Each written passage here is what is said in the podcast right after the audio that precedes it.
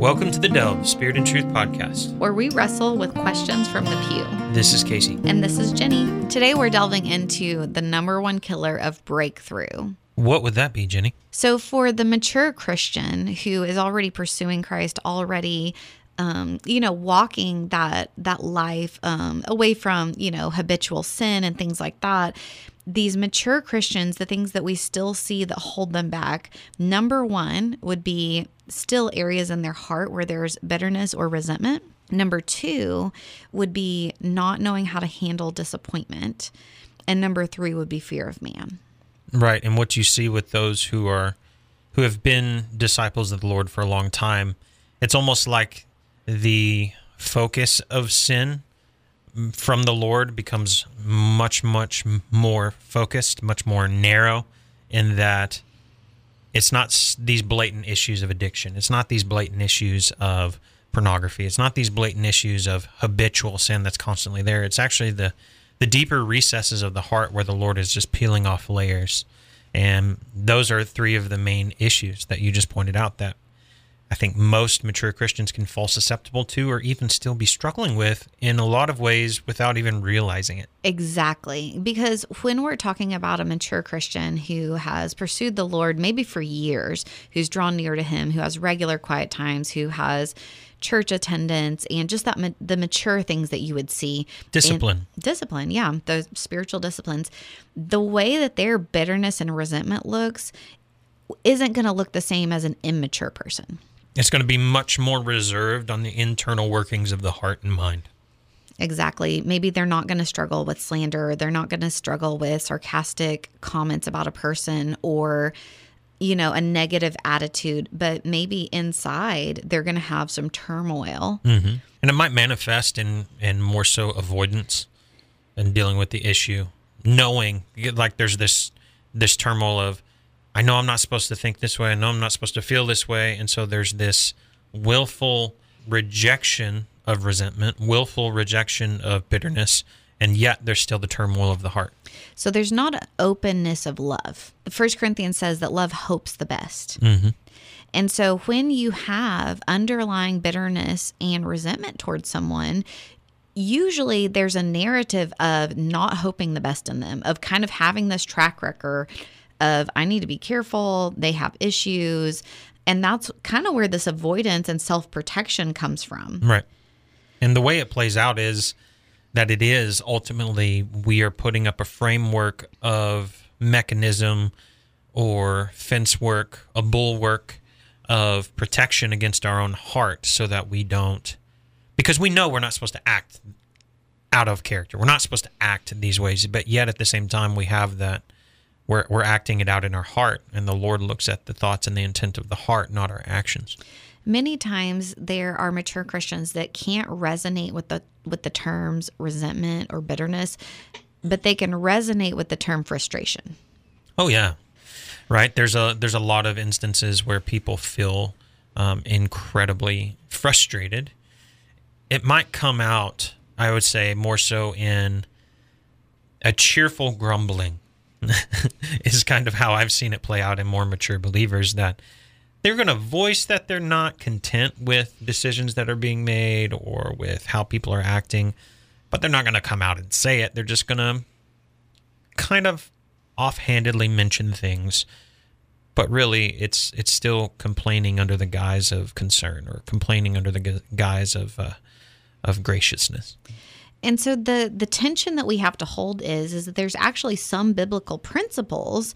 Uh, like we know all people aren't perfect, right? And so when What? when when you do have someone that maybe is acting in a way that is very immature or they're really not doing what they should be doing, right? And so that would invoke an emotion of maybe frustration or whatever.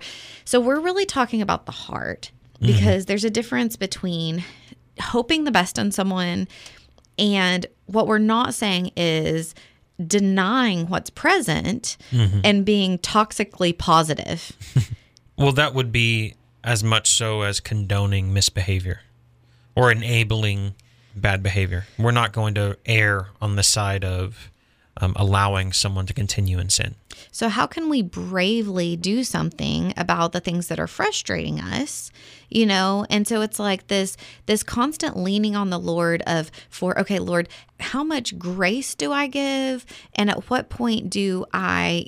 James says to turn a sinner from their sin is to save them from hell. Yep. So I have a responsibility to my fellow brother, my fellow sister in Christ, to to hold them accountable. Mm-hmm. Some people have used the analogy of like I have my front yard, you have your front yard. If you allow like a like I don't know, like a wild animal to come and wreck your yard, I shouldn't say, "Oh, let me help you with that and take the animal out of your yard and put it in my yard to help relieve you mm-hmm. if you're the one that allowed it." And so there's kind of this allowing natural consequences or allowing consequences. Yeah.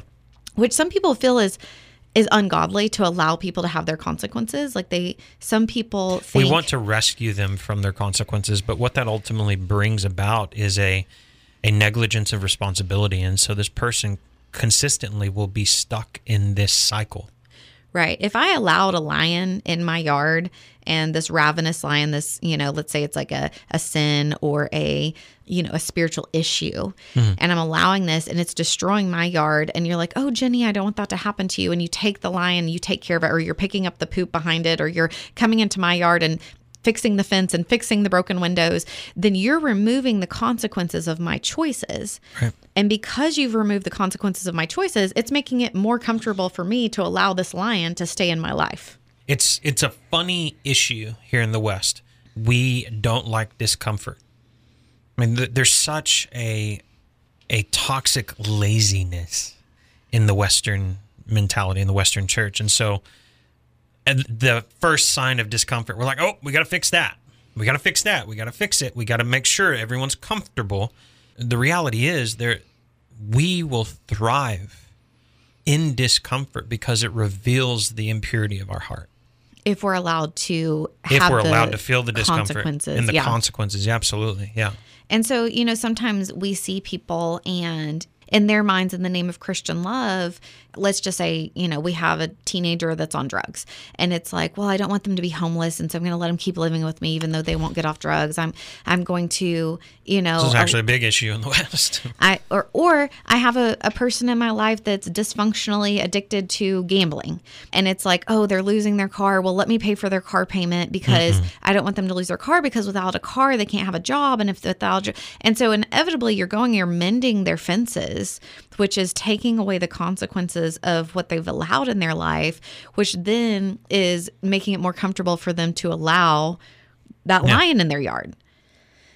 So we do need to bravely allow people to suffer the consequences of their action and not ignore it, not fix it for them. But we have to guard our hearts and make sure that it's coming from a place of love mm-hmm. and hoping the best, being bravely trusting the Lord to to help them as they realize the ravaging that's happening in their yard due to this lion. Mm-hmm. And that's hard for us to watch. It's hard for us to watch someone be destroyed when we love them. But that, sometimes people swing the other way and it turns into bitterness because they're constantly cleaning up the yard, mm. which God didn't ask them to do. And in that, they have resentment towards this person because they want this person to change because it's really affecting them. Instead of them taking ownership of, hey, maybe I shouldn't be cleaning up this mess. That's on me. God's not asking me to do this. And that so the root of my bitterness and resentment is actually coming from something the Lord's not imposing on me, but maybe I somehow feel is my Christian duty. So what we have to do is to be very gracious in our speech, but we speak the truth right? We're not going to avoid the things that need to be said.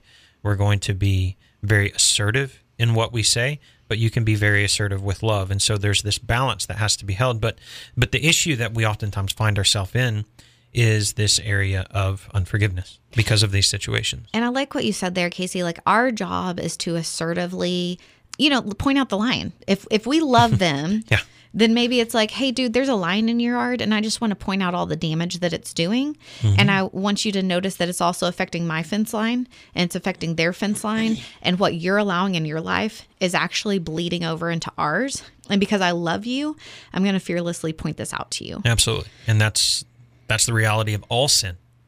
It is not isolated to yourself. It is not always hidden. It will affect everyone around you. And the hard thing with that is is that people get upset. People don't like the line being pointed out. They're automatically usually defensive and then they're usually turn and be like, "Well, you should have a stronger fence or you should, you know, they try and turn it it's like all the way back to Adam and Eve. Mm-hmm. You know, you gave me this woman. The woman lied to me. You know, the snake Amen. lied to me. Let's shift the blame. And I and I'll say this is harder and easier for different with like the Different area where yeah. I lean is that I really like resolution and I don't mind pointing out the lion in your yard. I just have to learn to do it in the right context with the right motivation, the right grace. So what I find in myself when there is an issue that you see in in that you're not willing to face is this apathetic approach to where there's an avoidance. That would be my propensity. And so there's it, it depends on the personality on how things are going to be confronted, how things are going to be addressed. When avoidance is the resolution that I would often seek historically, that is not that is not healthy either because the line is still present. The line isn't being dealt with.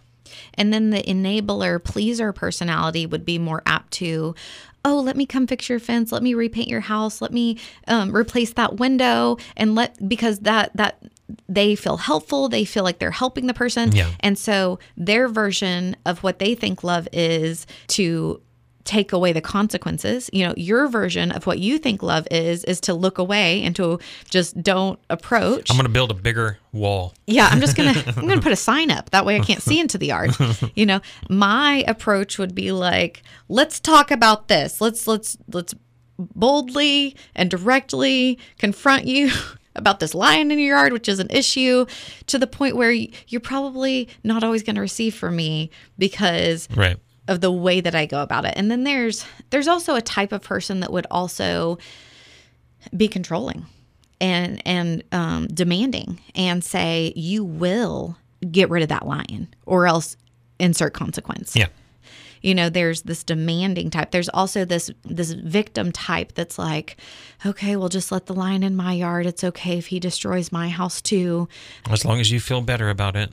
Yeah, I'm not going to say anything. You know, and so we have all these different responses to people and their sin and what they allow. So we have to choose to be brave, choose to walk in love, and choose to forgive. And many times, what I find is that there's hindrances to forgiveness. Many times, the hindrances we have to forgiveness are beliefs.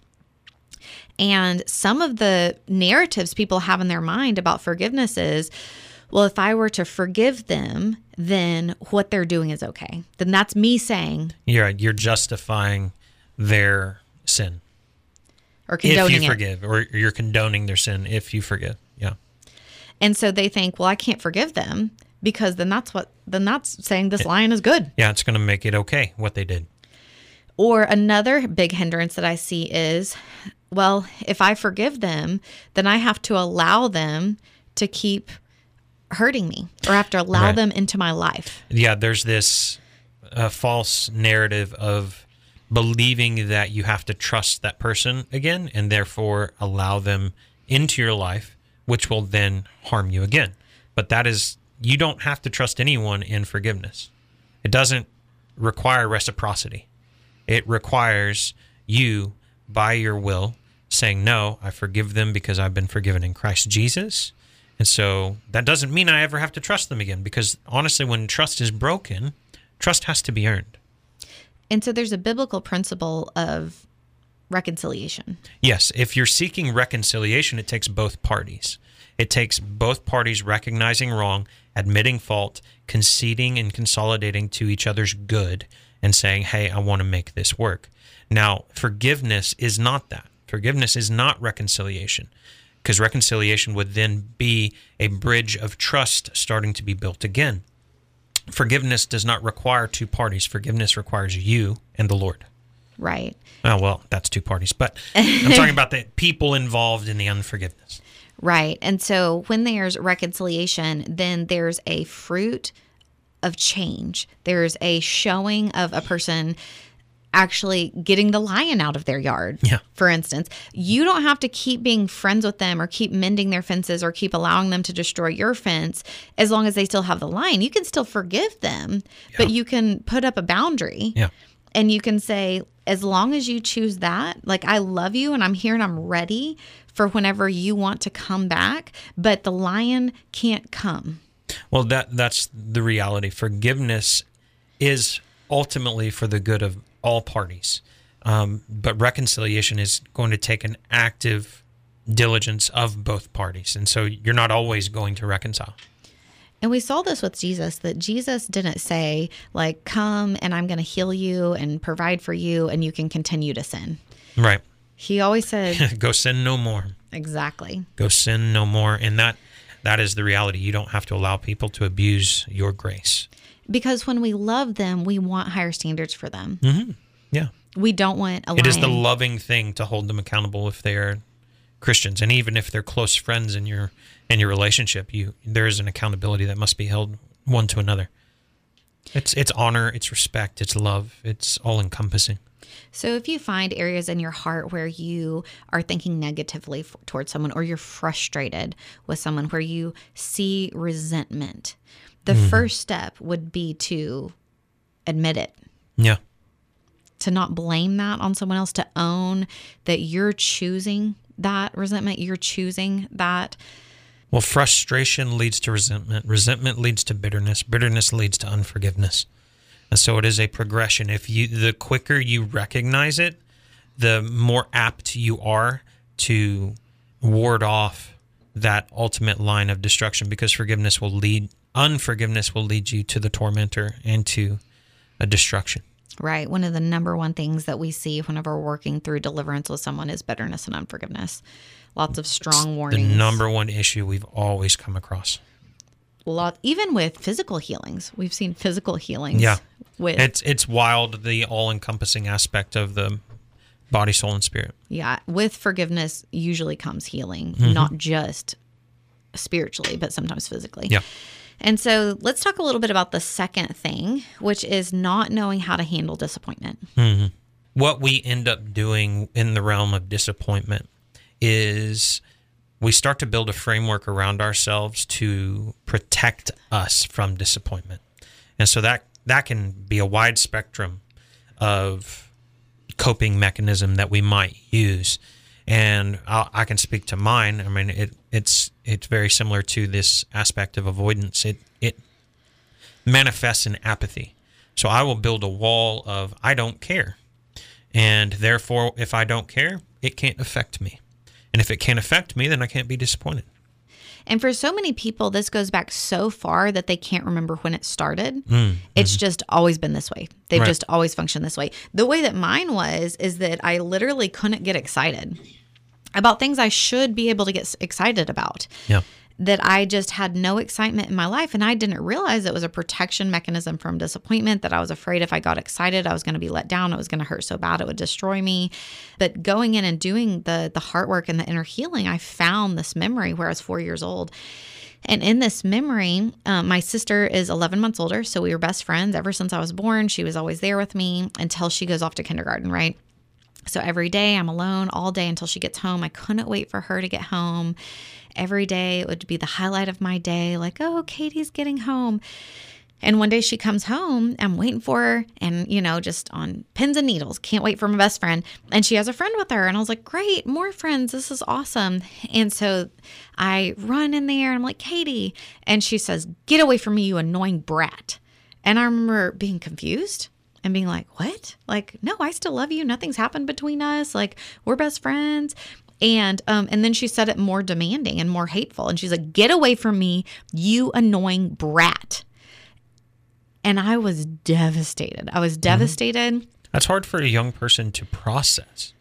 And what people don't understand is that the younger you are and these things affect you, the the less reasonable processing you can use and, and apply to those emotions. Because now you're just feeling rejection. You're just feeling like like you're alone. Like you're just feeling this huge overwhelming thing that you never once experienced before. Now you don't have the words or the mindset to be be able to process or validate what you are feeling. And so in that moment, I run to my bedroom and I get on my bed and I create this vow in my heart that, and it was something like this if I get excited about something, it's not going to happen. And so my natural reaction to that belief is, well, then I can't get excited or the things I want to happen won't happen. And so from then on until until I found this this vow that I'd made and, and broke it, you know, years and years, 20, 30 years later, I was not able to get excited. And I was subconsciously guarding myself from disappointment. My logical mind is like, this doesn't make sense. I don't know. I don't know why I can't get excited. I remember thinking, if I win the lottery, would I get excited? I'm not sure. It didn't logically make sense. And so it was so deep in me and ingrained in me that yeah, if I look back, I could see myself guarding myself from excitement so I wouldn't get disappointed. But then when I wanted to get excitement excited, I literally couldn't make myself until I go and I find this memory. I found this vow, I repent of it, I break it in Jesus' name. And then I'm able to start getting excited again for the first time. And I'm in my 30s at this point, you know, and it's like I haven't been able to get excited for as long as I can remember. And so I get excited, and what happens? Something happens that disappoints me. And I was like, God, like I trusted you. I trusted you t- so that I let myself get excited and here I am disappointed and it just it feels really hard. And in that moment, I, I just got this impression, this thought that it's not about never getting disappointed. It's about recognizing that he's with me in the disappointment and that I can endure it. It's not as bad as I had remembered. You know, I'm not a, a four year old anymore. It's not crushing me. You know, I have coping mechanisms, I have intellect and logic now that I didn't have back then. And so it's about going through the disappointment with the comforter, with the Prince of Peace, mm-hmm. and Him carrying you through it. And that's how to handle disappointment well. Mm-hmm. And so, what we need is to not set up this framework of protection against disappointment, but have a willingness to allow the Lord to meet us in the midst of disappointment so that um, we can live free. And not free necessarily from disappointment, but free from the constraints of other people. And this is what I mean by that. There's there's another aspect to disappointment that I philosophically look at. It is when you set an expectation or a goal on someone else that is beyond your control, that is an unrealistic expectation. That is an unrealistic goal that puts you at the mercy of someone else's choices. And when you are at the mercy of someone else's choice and someone else's action or reaction, you now are going to be subjected to that person's inability or ability. Which biblically 1 Corinthians 13 says love hopes the best. So we should do. We should hope the best in them. We should put hope, which is excitement. Yes. Into them, and that's trust into them. Yes. But then what can happen? But what happens in the midst of that is now they can let you down. They can fail you. And so here's a good example that I I was challenged with when I was reading a parenting book that really really provoked me and made me pause. And it was this aspect of what kind of family goal are you setting? Are you setting a goal in your family where you're like, I want all of my kids to be good, I want all of my kids to be Christians? Sounds like a great goal. Sounds like a, an awesome uh, opportunity and desire to have. But here's the thing you can't save your children. You can't make sure that your kids are always good you can put such a constraint upon them to where they act Christian, where they act good, but yet have no true desire of love in their heart to do so. It's mainly based in fear. And so, what is a realistic goal and expectation? A realistic goal and expectation is I want to love my kids so that they know the love of God. That's something that is now placed in my control. It's not dependent on their action or inaction. It's dependent on my responsibility. And so, if we actually place expectations on others that are realistic, that are, you know what, I'm going to love them as Christ loves me. Grace filled. It's going to be grace filled. And I'm going to hope the best because Christ hopes the best in me. That's not saying that they're not ever going to disappoint you. Realistically, they're going to. People are imperfect. And so, what I find in this area of disappointment is not so much that we need to protect ourselves. What we need to do is have a framework in our mind of realistic expectation, a framework of realistic goals to where the choices we make and the actions or reactions we make are dependent upon our responsibility, not someone else's. And so let's talk about disappointment with God. Another big area of disappointment. So, this isn't talking about someone letting us down, but it would be our perception of Him letting us down. Hmm. And, and I think so much of it does go back to our perception.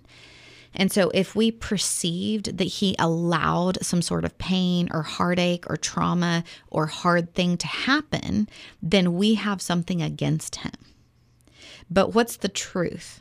The truth is, is that the enemy comes to still kill, and destroy, but God came to give life and life abundant.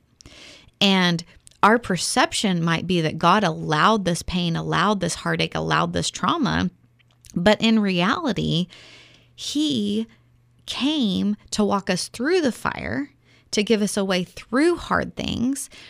It's the enemy and free choice of man where a lot of destruction comes from.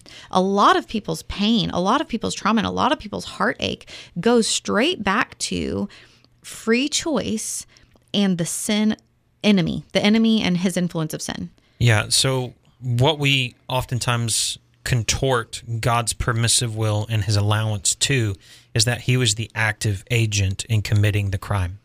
And so we say, oh, his silence is deafening in that he must have made it happen.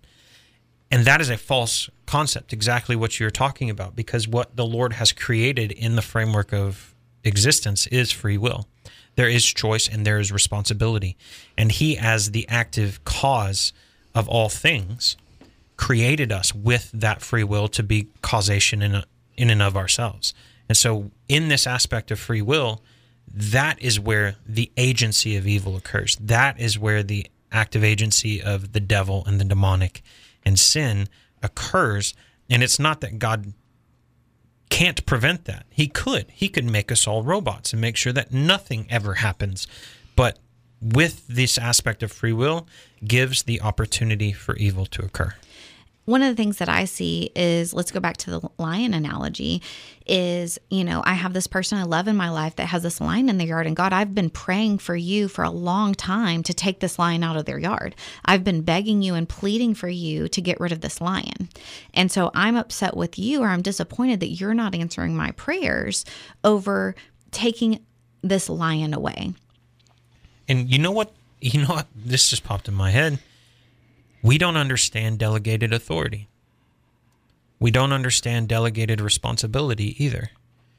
That the authority to have freedom from the line comes from a heart that is subject to the king.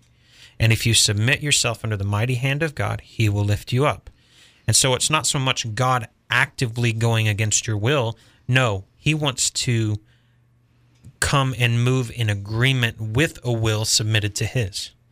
And so if you're not willing to admit your sin, say, yeah, there is a lion. I do have an issue. It is tearing everything up. But if you want to ignore it, God's going to go, okay, I will respect you. I know you need freedom from this lion, but I'm going to wait for you to come to me for that freedom. And if you're the person that doesn't have the lion in their yard, but you're praying for your neighbor that has the lion, your son, your father, your husband that has a lion in their yard that is ravaging your yard as well, then it's recognizing that maybe you're doing something wrong and, and that's hard to hear when you have someone in your life mm-hmm. that that has you know alcohol problems that has a drug problem that has a pornography issue that has um, big things that are killing you, that are emotionally wounding you and destroying you. But did God tell you to go mend their fences and re- to remove the effects, the yeah. consequences of that lion from their yard? In fact, maybe he wants you to put up a stronger barrier between your yard and their yard and allow the lion to ravage them so they have to change.